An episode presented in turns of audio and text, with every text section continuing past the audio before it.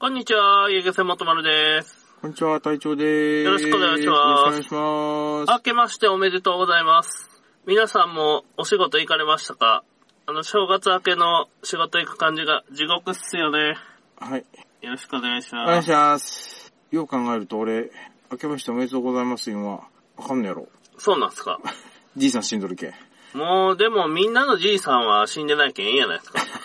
そうですかね。 はい。はい。じゃあそういうことで、はい。まずね、はい。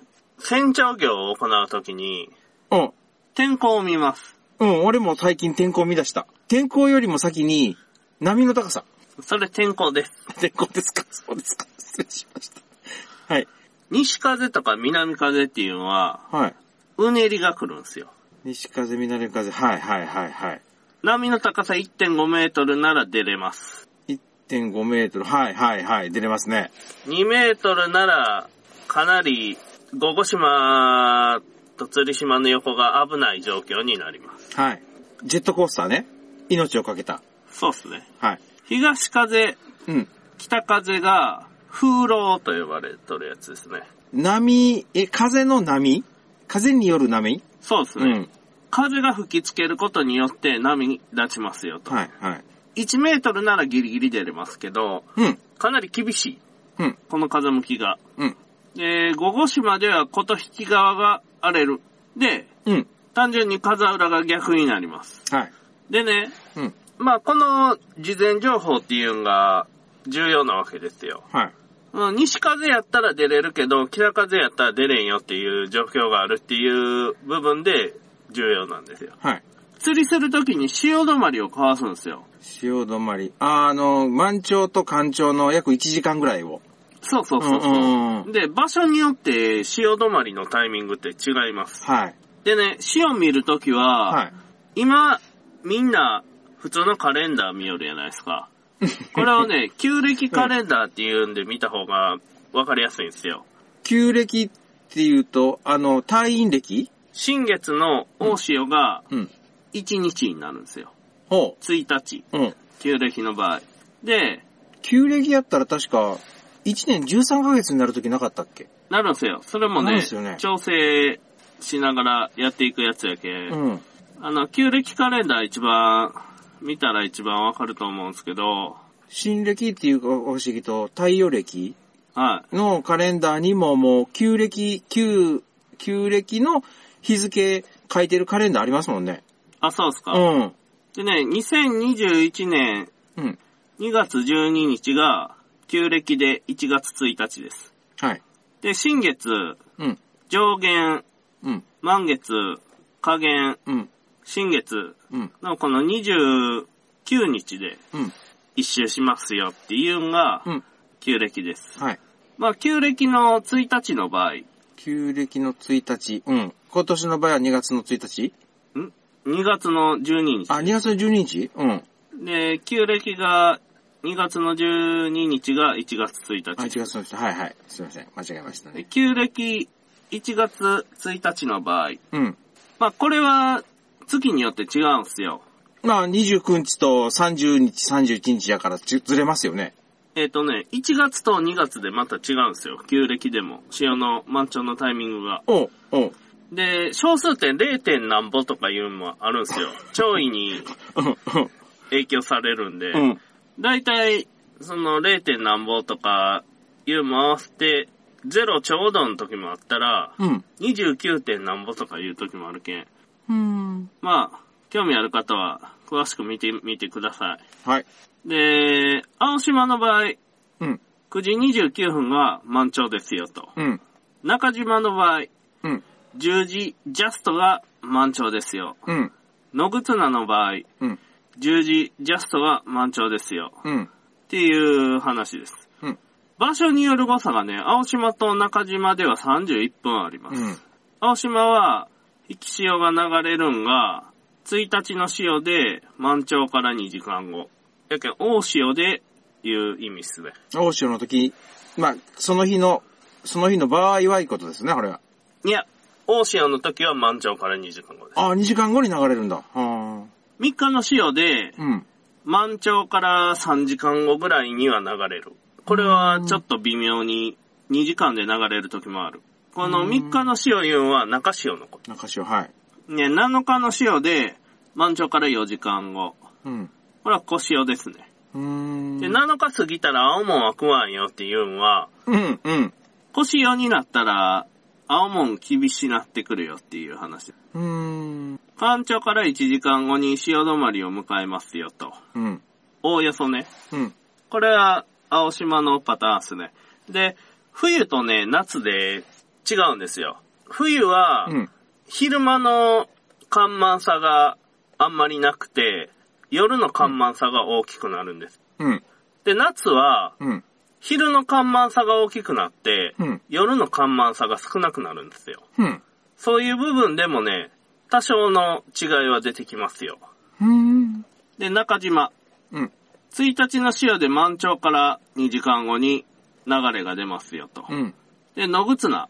これは中島とタイミングが一緒なんやけど、うん。まあ、野口菜の沖の瀬っていうポイントよう行きよんやけど、はいはいそこでは、潮同志岩園で、満潮で、大潮で満潮から3時間後にならな、うん。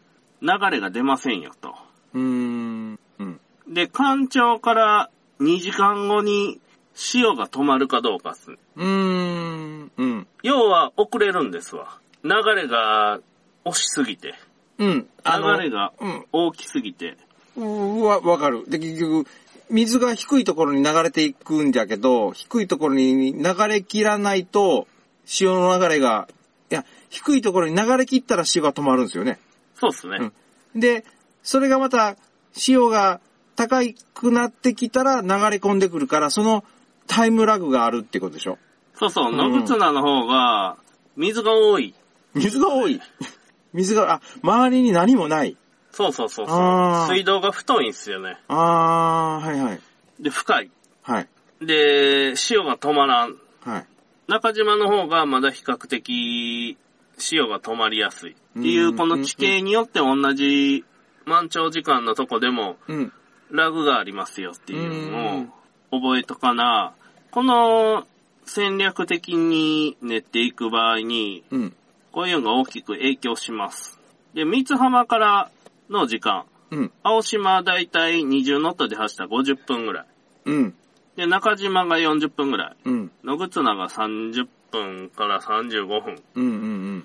ぐらい。で、まあ、例えばね、さっき言った旧暦1月1日の満潮で、青島で9時29分、うん中島で10時、野口菜で10時、8時に出港した場合、13時の間としますよと。うん。うん。で、この場合、どういう兆候計画を立てるかっすよね。うん。 8時に出港するんで、道潮を釣るわけですよ。うん。つまり。これから、潮が、まあ、いわゆる、潮が、潮が満ちるんか、潮が高くなるっていうか。そうそう。うん潮、満潮まであと2時間しかないよっていう状態よね。うん。 8時に出港した場合。うん青島、満潮が9時29分ですよと。うん。他、青島まで8時から50分かけて行きよったら、時も9時、9時、8時に出たら9時やから1時間ちょっとは釣れるんじゃないですか。う、8時に出たら、青島やったら、うん。 9時に着くんで、うん。 9時29分が潮止まりやけん、うん。ピークのところをやれるんが30分ぐらいはいね。うんうんうん。で、中島は漁師がおるけん、だいたい入れんのや、朝は。あやけん、これは論外でー。、うん。じゃあ野口長尾はうん。 30分で行けるけん、着いたら8時半やわいね。うん。で、まあ10時まで、10時が満潮やけど、うんこっちの方が潮が、タイミングが遅いんで、うん。こういう日は野口菜行った方がええかなっていううん。戦略になるんかな。うん。それか、まあ普通そうやろね。それか、いや、まあそうやろ ね。いや、青島一回見に行って、三回流して釣れんかったら野口菜までトンボ返りしてくる。ってことは、50分、50分、で、全くほん方向逆やから、2時間半近くロス線する。やけど、二箇所回れるっていう。どっちかで当てたらええわいっていう考え方よね。うーん。まあ普通のグツナでやるけどね。うん。で、まあその事前情報っていうのがあるじゃないですか。昨日釣れた場所がここやよとか、うん野口菜が昨日調子悪かったよとか、うん。いう場合は別ルートになりますよね。うーん。だけんもう10時超えたら農館まで1時やないですか。あ、あ、10時、10時、ほら、ない。 10時超えて農館が13時やないですか。だから2時間弱か。もう引きがね、入らんと思うんすよ。そうなってきたら。10時やろ。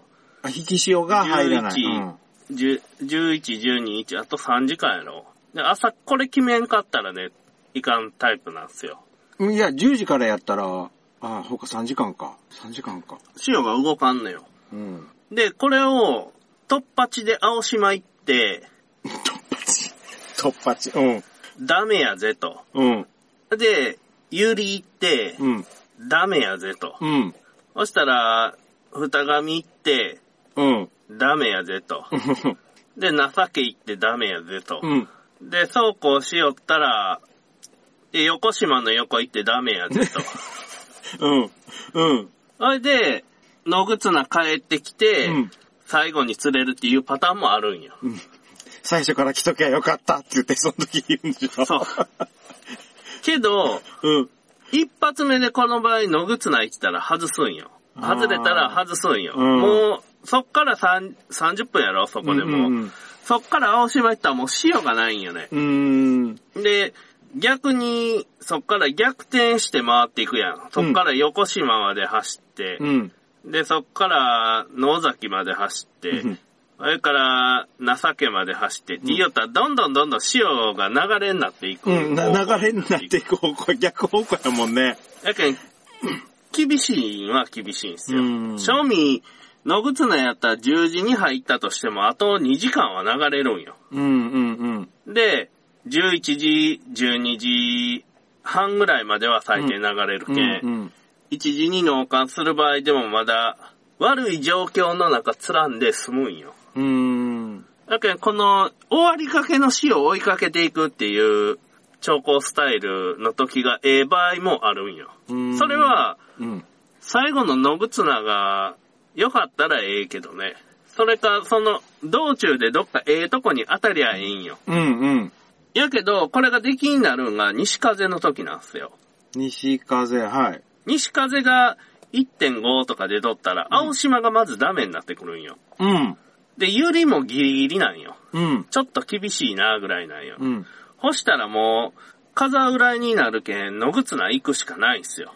うん、で、まあ、行けても情けとか、二神島とか、うん。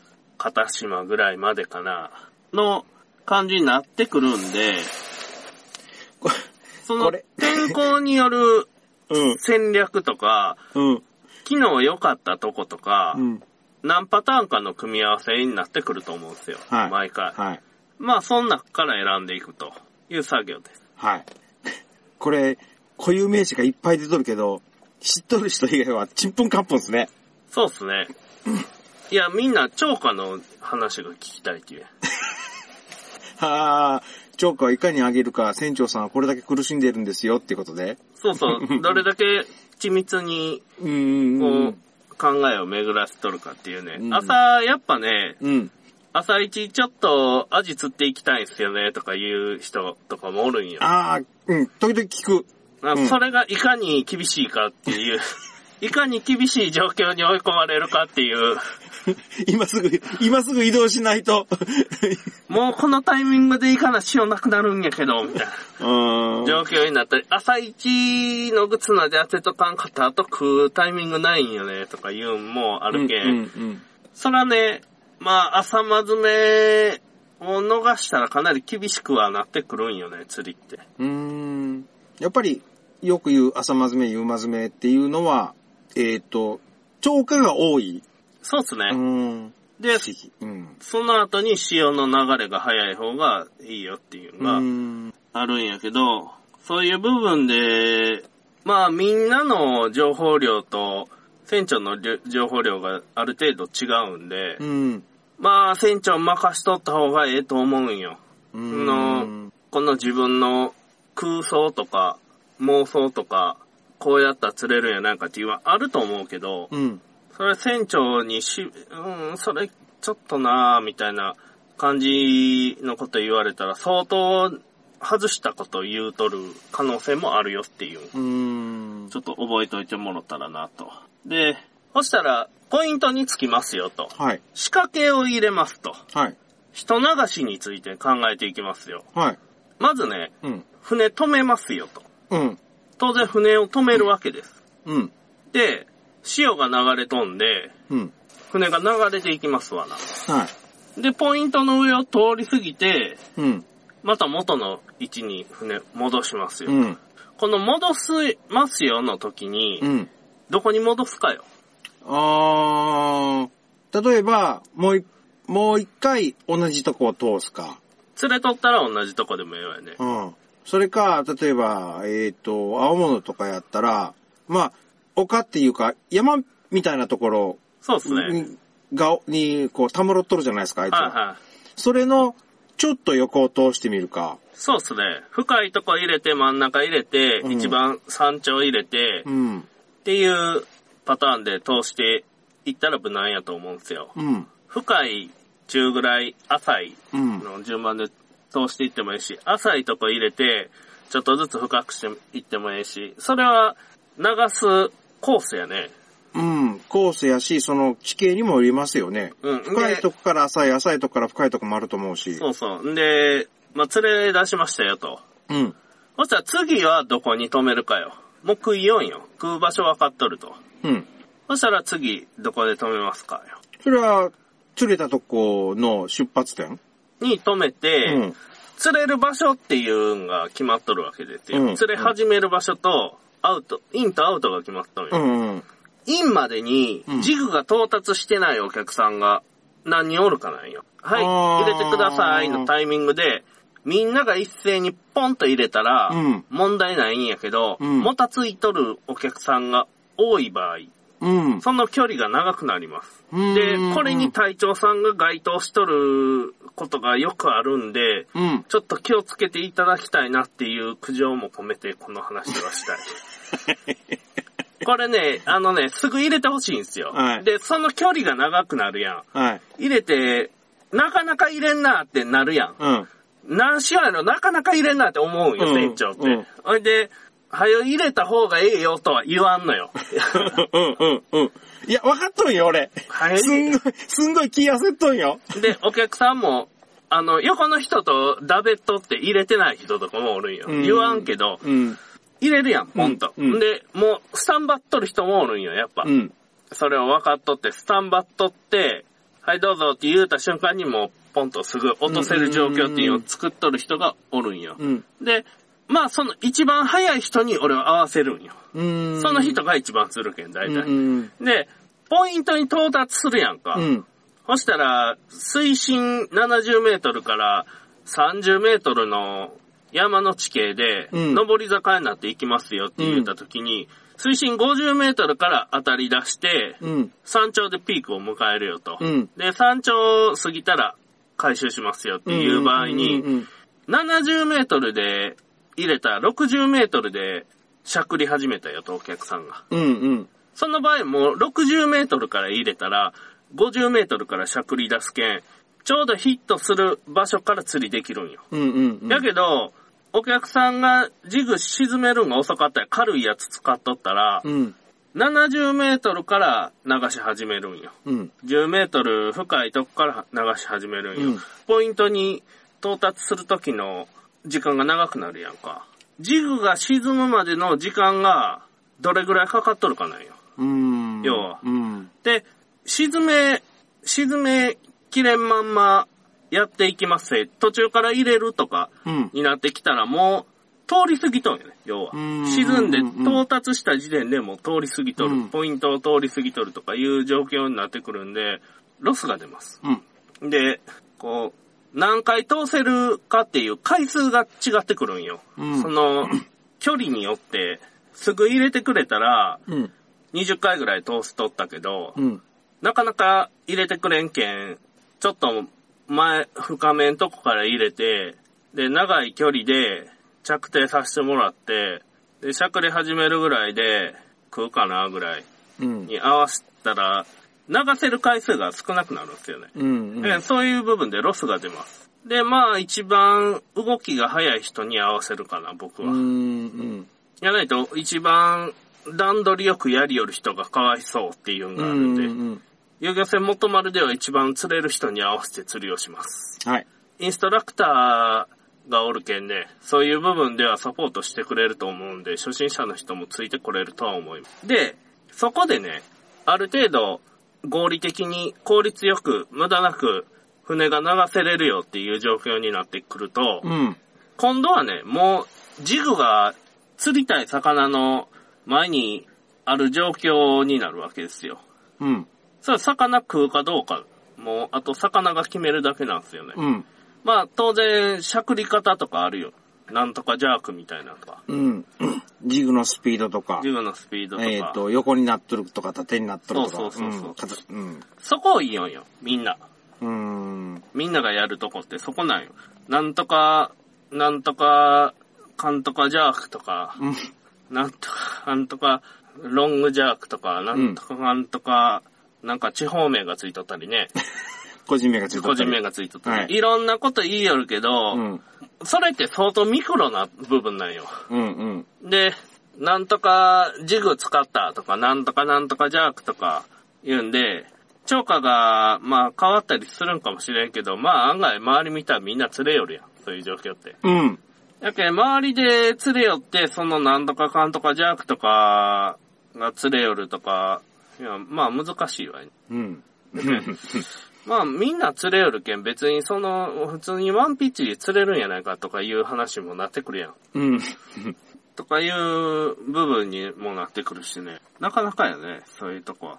やけん、餌食うって何かっていう話っすよ。魚が餌食う。うん。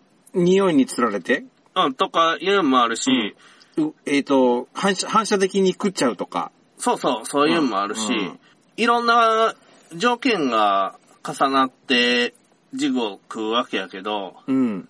まあ、大きいところっすよ。大きい原因っていうか、よ要因っすよね。餌がいっぱいある状況。うん。えっ、と、で餌には、それは、えっ、と、自然の餌。そうそう。うんカタクチイワシがいっぱいおるよとか、うん。いう状況。ルアーやけん巻きができんやん。うんやけんポイントは作れんのよ。うん自然にポイントができとるよ、餌があるよっていう状況を探すんがルアー釣りやけうん。ん。で、その巻き絵が自然に巻かれとる状態っていう部分を見つけるわけよ。うん。で、その場合ね、餌がいっぱいあるんよ。うんで、ハマチはどういう状況になっとるかっていうと、もう腹の中にいっぱいカタクチイワシが入っとるわけやろ。うんうんうんうん釣った後に。うん。つまりね、餌、餌、餌、餌、餌、餌、餌、餌、ジグなん よ。だから間違うんよ。あの、炭治郎がね、炭治郎が、はい。炭治郎がね、うん。有名の中で自殺するやないですか。それだいぶ ネタ、ネタバレにはなってないけど、似たようなもんがあるぞ。うん。夢、夢、夢、夢、夢、夢、現実みたいな感じうんうでん、釣られるんよ。うん。 そうか殺されるもんね。 そう、そうなるわけよ。うん。 あ、炭治郎現象。ほう。炭治郎現象が起こるんよう。んうん。で、ここでね、ハマチの猪之助がおったら、そのハマチも助かるんやけど、うん。ハマチの猪之助はおらんのよ。ああ。そこで知ると。お互いにコミュニケーション取ってないから。そうそう。その炭治郎状態になったら、うん。間違いやすいよとうん。いう状況でございます。うん。で、もう一つが、うん仲間がいっぱい周りにいますよと。つまり群れ。うん。うん。これがね、奪い合いになるんですよ。うーん。要は、ジグ1個しかないのに2個釣れるとか、あれやないですか。あ、ああったね。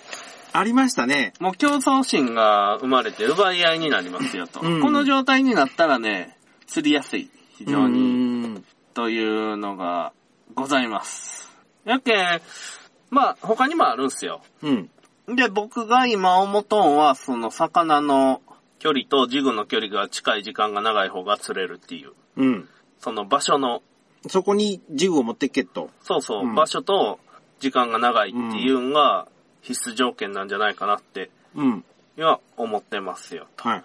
で、結構ね、そこの、まあ、最後の爪んとこやないですか。ジグの動かし方とか、ジグどれを選ぶとか、うん。いうんがね、なかなか証明できないじゃないですか。これで、この色が釣れるよとか、うんこの動きに効果があるよとか、本当にその通り動いとるかいう話じゃない ですか。ね、時々、時々毒出るね。売るためのやつなんですよ。はい。あの、大体ね、その、売るために、いろんなことを言うんですよ。うん。で、実際にね、あの、縁があったんで、どんなパターンで購買意欲を誘ってくるかって言うたら、うん。去年から開発してるプロトルアが大活躍してますよとか、うん。うん。いやいや、まだ発売されてないんですけど、うん。かなり活躍してますとか、うん。何度か調整しながらさらに消化させるためにスパイスを加えながらようやく完成の領域に達しましたとか、もう何言うとるかわからないじゃないですか。わからんわからんわ全から然ん具体的やないよ。わからんわからんやわかけどまだね、らん。うん。プロトルアーやけん、発売されてない。みんな持ったことない、触ったことない。うん。で、見たこともない。見たこともない。うんやけん、どんなんなんやろって、ここで興味を引くわけよ。うん。で、調整しながら、なんか、消化させて、スパイスを加えながらって、これ実際にはあるやつなんですよ。最近出とったや つ。そのまんま言え。うんうんうんこんなん言うてくるんよう。ん。で、なんか領域、完成の領域に達しました、みたいなことを書いとったわ、ブログに。調整たって、鉛の重心どこに持っていくかぐらいのものじゃない。そうそう、重 さ、重さ、ちょっと重くしたり、まあ、重くするは同じシシリーズやったら似たようなもんでしょうん。あと、スパイスは何あの、ブツブツみたいなスパイスをこう、 ジグに粒を貼り付けるのいや、知 らん。スパイスやろ知らん。味そ付けやろうそう。イカの味付けるとかさ。で、うんそこでね、うんまあこんなことを言って、はいで、次の展開で消化できないほど頭の中が、消化できないほど頭の中はアイディアでいっぱいなんです、みたいなこと言うんよ。うんうもうノート4冊分のアイディアがあるんですけど、全然具現化できてない。うん。うちの一つが具現化できました。みたいなこと言うたら、相当アイディアあるんやなっていうのは思うんよ。うん。なんか、やっぱ人間の想像力やけん、その人のファンとかやったりすると、うん。すごくこの人はいろんなこと考えとんやなっていう印象をうん。受けるけど、それが実践で通用するかどうかなんかはなかなか難しいとこで、うん。実際にね、この出てきたルアーで良かったことってないんよね。うん。で、まあ、そのブログとか雑誌とか、何でもそうやけど、ルアーにモザイクかけた写真をアップするんですよ。魚の口につけて。危険な絵描いてないんだろうね、それ。そのね、うん。物が見えんようにしてう、ん。厳しい状況でも水面を割って飛び出す魚、おうおう爆鳥、スパイスを加える、調整するなど、曖昧な表現ってね。うん。で、このルアーやなくても、水を割って飛び出してきたかもしれんやないですか。うん。え 別にこれやなくて別に飛もび、出さんかっても釣れるもんは釣れると思うけど。やけうんんそういうことを言うんよ。うーん。だから厳しい状況かどうかも状況わからんしね。うん。今も釣れるもんね。うん。今、今発売されとるルアーでも釣れるんやから。でもその、今まででは出せんかった魚が出せるよっていう風に捉えられかねんテイストで言うとるよね。うーん。もう、ほぼ何よるかわからんやん。これがジグの最終形ですぐらいの勢いでは言ってますね。 具体的にどこがどうなっとるっていうのを、これまで一切言うてないけど、なんかすごそうやん。すごそうやね。ようそれだけの言葉が出てくるなって思う。あのー言葉紡ぐ人うん。大体ね、うんこの順番とかも大体決まっとって、うん。言い回しとかも大体決まっとっうて、ん。で、なんか、厳しい状況でも、水面を割ったとか、うん。爆調とか、スパイスを加える、調整を入れるうん。とかいう、まあ、曖昧な表現っすよね。うん。曖昧なんよ、なんせ。うんうんうんで、ふわふわした内容のことを連発して、で、大体釣り始めて1年目か2年目の人ってうん、こういうんがわからんのよ。なんかすごいんが出たんやなって感じなんよ。うん、その気持ちすごくよくわかる。なんかすごいんが出るんかな。うん。あの、釣り具屋さん行って、ジグのコーナー見て、値段の高いやつが釣れるんじゃろうな、とかって思ってしまうもん。色の綺麗いやつとか、魚に似たやつは魚の、あの、何言うかな、その、色に似たやつとか、い。はいとは塗装にそれ、それが釣れるんだろうなって思うもい。で、うんは、まあ実際発売されて、ん。うん。それを見ても今までと同じ新しい機能っていうのはないし、水面も終わらんし、爆調もせんし、え、スパイスってなんなんやろかとか。まあそら調整はせんとな、ぐらいには思うようんうんうん。まあそんなもんがいっぱい釣り具屋さんには売ってますよってういう。ん。で、結局ね、その釣り具の進化っていうのは、うん。そら、機能の進化っていうのはあるんやけど、うん。ほとんどが素材の進化なんですよ。うん。で、素材の進化を、その人たちは調整をしようんやろね。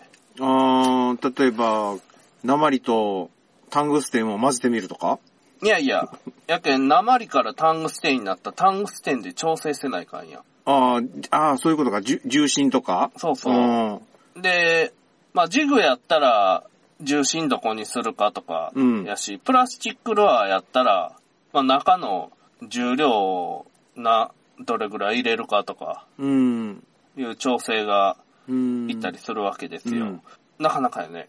やけん、結局、その、辺の、まあ、売るための情報とか、うん。いうとこってすごく、今までと同じようなもんが、今まで通り出てくるっていうのを繰り返しよるよね。うん。新しいよとか、今までにない革新が起こっとるよっていうのを、毎年言いよるけど、毎年デザインが変わったもんが出てきて終わるね。ジグって新製品って毎年出てるのうん出とるやろ。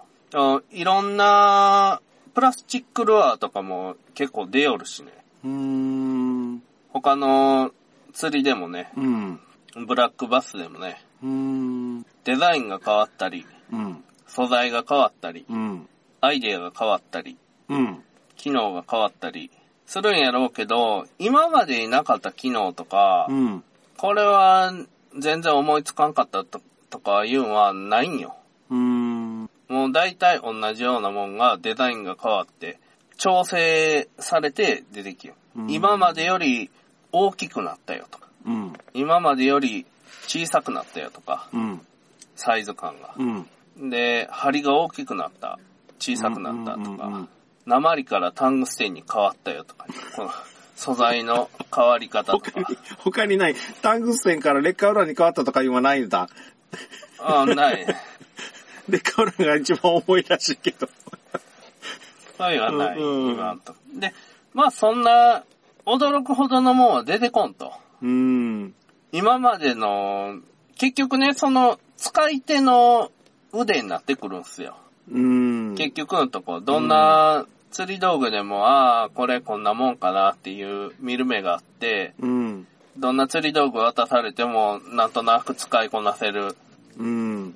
感じの幅広い見識がある人が、まあ釣れないね。うん。うん。でも、やっぱりね、厳しいんが、なんとかプロのファンみたいな人が一番厳しいんよ。それしか見てないけん。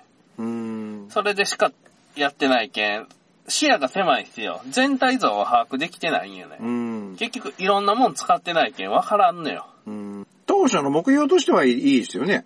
うん、まあ、うん何、何もわかんないんだから、俺も最初何もわからんかったじゃないですか。はで、古川さんがレール引いてくれとるでしょ。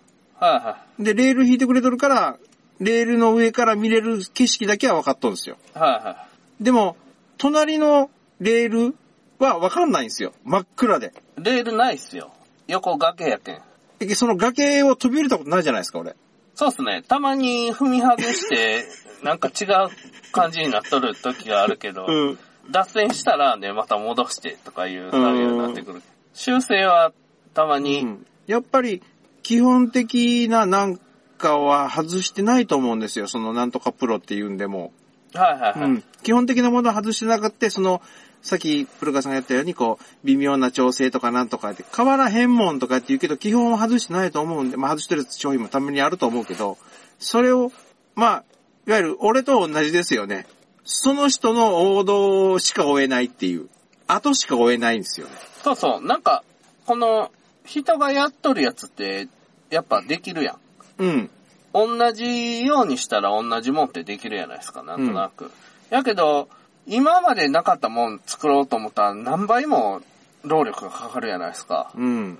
100個なんかやって1個できりゃ同じですもんね。そううん。そんなもんやけんね、やっぱ。難しいわよね。僕もメタルジグ自分で作るんやったらタングステンのやつぐらいにしとこうかなって思うもんね。うーん。で、なんか他のやつより釣れる、釣れそうなスパイスと調整を加えて、うん。それで、まあなんかやりました、みたいなこと言うといたらいいんや ろ。多う分。ん うん。そしたら、釣り始めて1年目か2年目の人が買うてくれ ると。いっぱい釣れる、釣れると。 そうで、そしたら隊長さんが、これは他のメタルジグと違うけん最高よ、とか言って言うてくれたらもうそれ、それだけ使い出して。悪徳商法にしか聞こえいう話なんですけど、あの、釣りが上手い人ってね、へん。 うん。変わったことやりよるわけじゃないんですよ。うん。基本精度が高いんですよ。うん。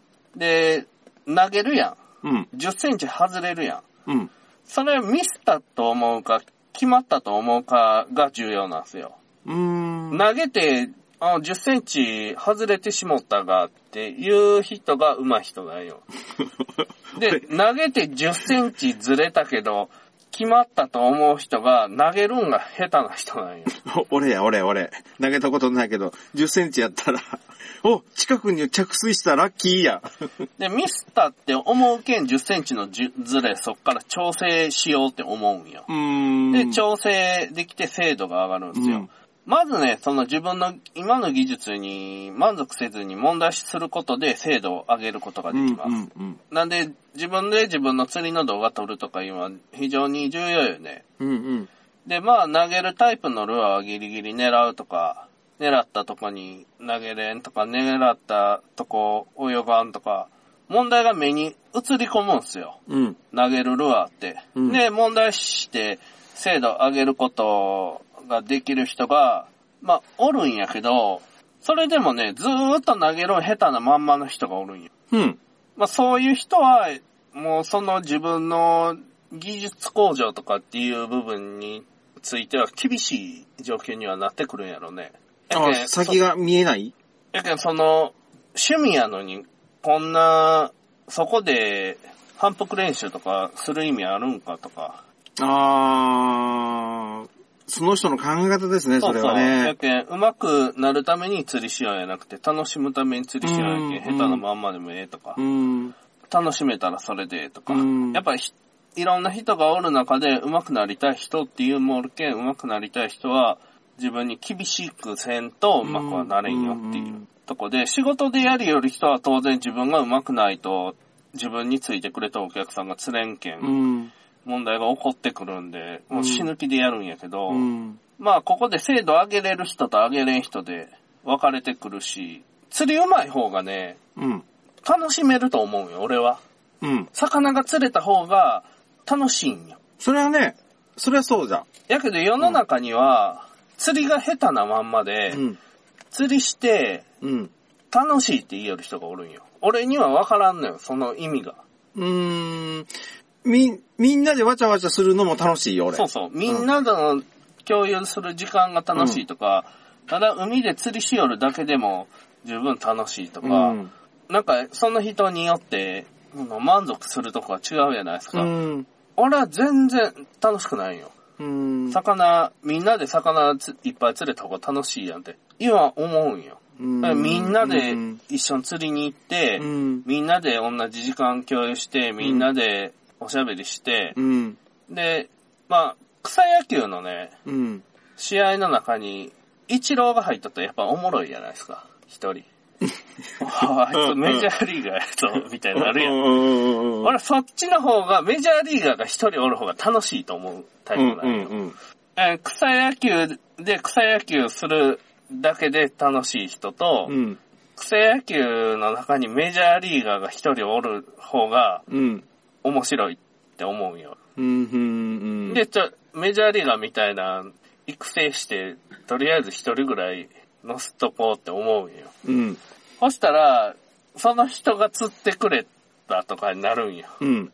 自分では釣れんかったけど、その人が釣ってくれたうん。けん、とりあえずお土産はあるとか、うん。その時に自分では釣れん魚がまだおるんやなとか、うんいろんな、なんか思うかもしれんし、ただただ釣れずに終わったら、ただただなんか今日釣れんかったなぐらいで終わるやん。うん。うん。だけどそこ、そういう部分でも、ただただ楽しいだけってどうなんかなっていう思うよね。楽しかった、それでええわ、みたいな。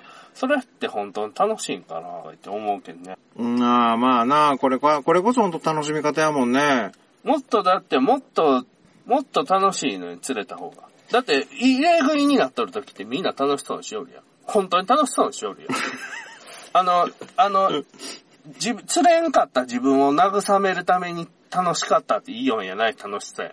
あれって。うん。みんながうんもう目向いて鼻向いて釣りよる やん。あ相当楽しそうに見える。そうよね。し、締め、あの、生き締めもせずにそのまま、バケツの中ポーン突っ込んですぐ入れよる人おるもんね。 で、あの、バケツの中で3匹ぐらいブタブタブタブタブタって言って暴れまくって。やけん、そのね、人が本当に楽しんどったらいいんやけど、自分を慰めるために楽しいっていいようやったら、それは問題があるかなとは思う。うん。まあその、深さ的にはどうなんかっていう話を。深くなるほど目では見えんやないですか。うんうん。水深が深くなるほどうんうん目で見えんことが多くなってくるんですよ。うんうんうんうんキャストとか投げるとかいうのは10センチ横を外れて問題視することができても、うん。沈めて10センチ水深が外れとるとかいううん問題視することができるんかって言うたらできんのよ。うん。で、俺は魚探で見よるけん、あーは、あーちょっと20センチか30センチ魚から外れとるなとかいうのがたまに映ってわかる時があるんよ。うん。やっぱ食うてこんのよ。うん。あ、時々言うね、あの、なんだっけ、ジグを追いかけてきよるけど、すぐに引き返しよるっていう。あーうん追いかけてくるときはまだええんやけど、動かんときあるよ、魚が。ジグからう、んジグ見ても動かんときあるよ。それ、その時はね、うん。魚の顔面に当てるぐらいで引っ張り寄らんかったら、釣れんのよ それすれやん。いや、それでもええんよ。そんな めんっはちゃ重いやつやん、それ。それで、結局魚も寄ってこんとか、興味持たんとかになったらね、釣れんのんすよ。うん 結、局スレ係って寄ってきて、見切って反転した時にスレ係しとるとか、一回つついてうん、反転する時にスレでかかっとるとかやけん、うん。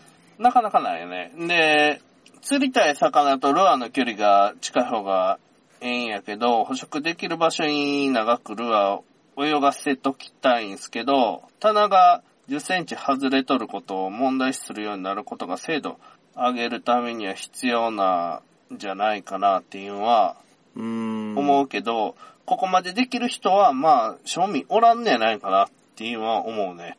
難しいですね。うん。ちょっでと流れる糸がたわむって言ったらもう、深さわからないですもんね。そうそうそうそう。んで、マッチザベイトの精度を上げるっていうのがあるんだ。マッチマッチザベイトっていうのは、うん。ルアーとうん食べよる餌のうん。しああ。大きさを合わせるシルエットを合わせるっていう考え方なんですけど、これがね、あのー、釣りの基本的な部分で一個あるんですよ。うん。あの、餌、餌、餌、餌、餌、餌、餌、餌、ルアーやったら間違えるんですよ。 うん。やけど、ルアーだけで一人で泳ぎよったら、あー、ルアーやなって思うんよ、あいつらも。アホなり に。ああ。だけど、なかなかね、騙しにくくな、ルアーになってくる。うん。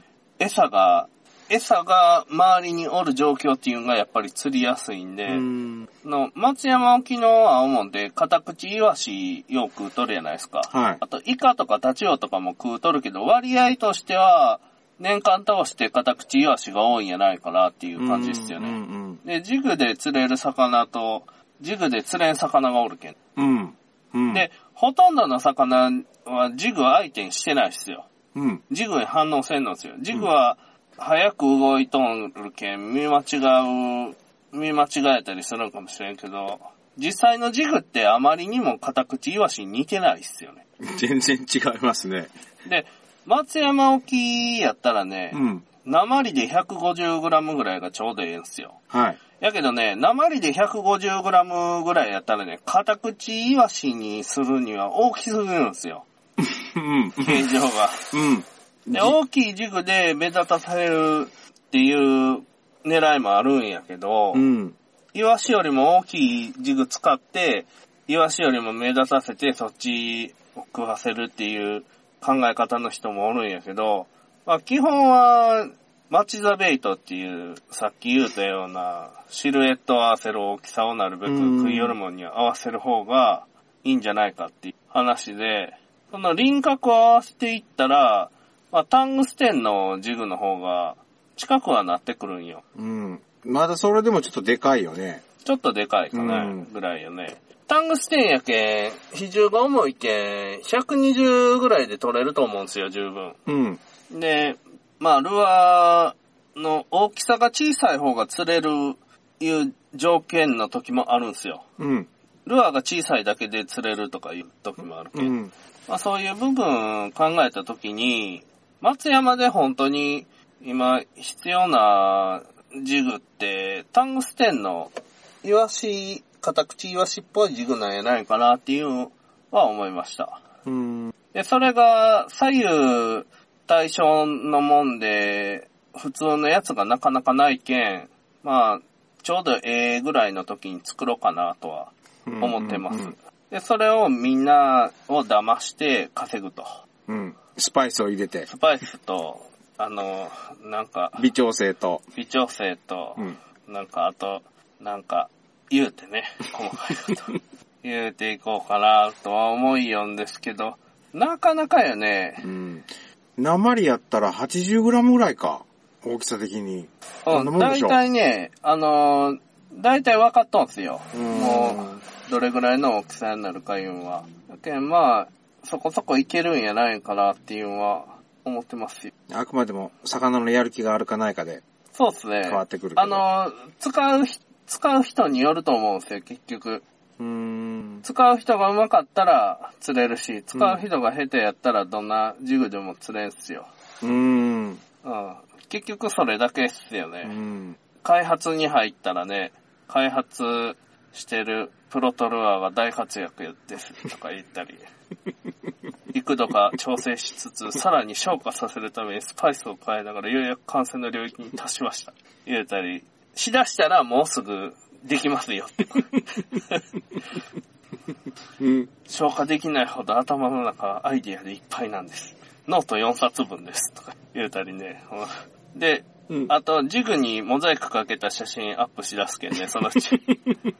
で、厳しい状況でも、することができました。爆調です。スパイスを加えます。みたいな。あと、微妙に調整を加えて、さらに消化させていきます。言い出したら、あ、儲けようとしとるな、とうん。いうとこをやってほしいです。いうところです。はい。さよなら。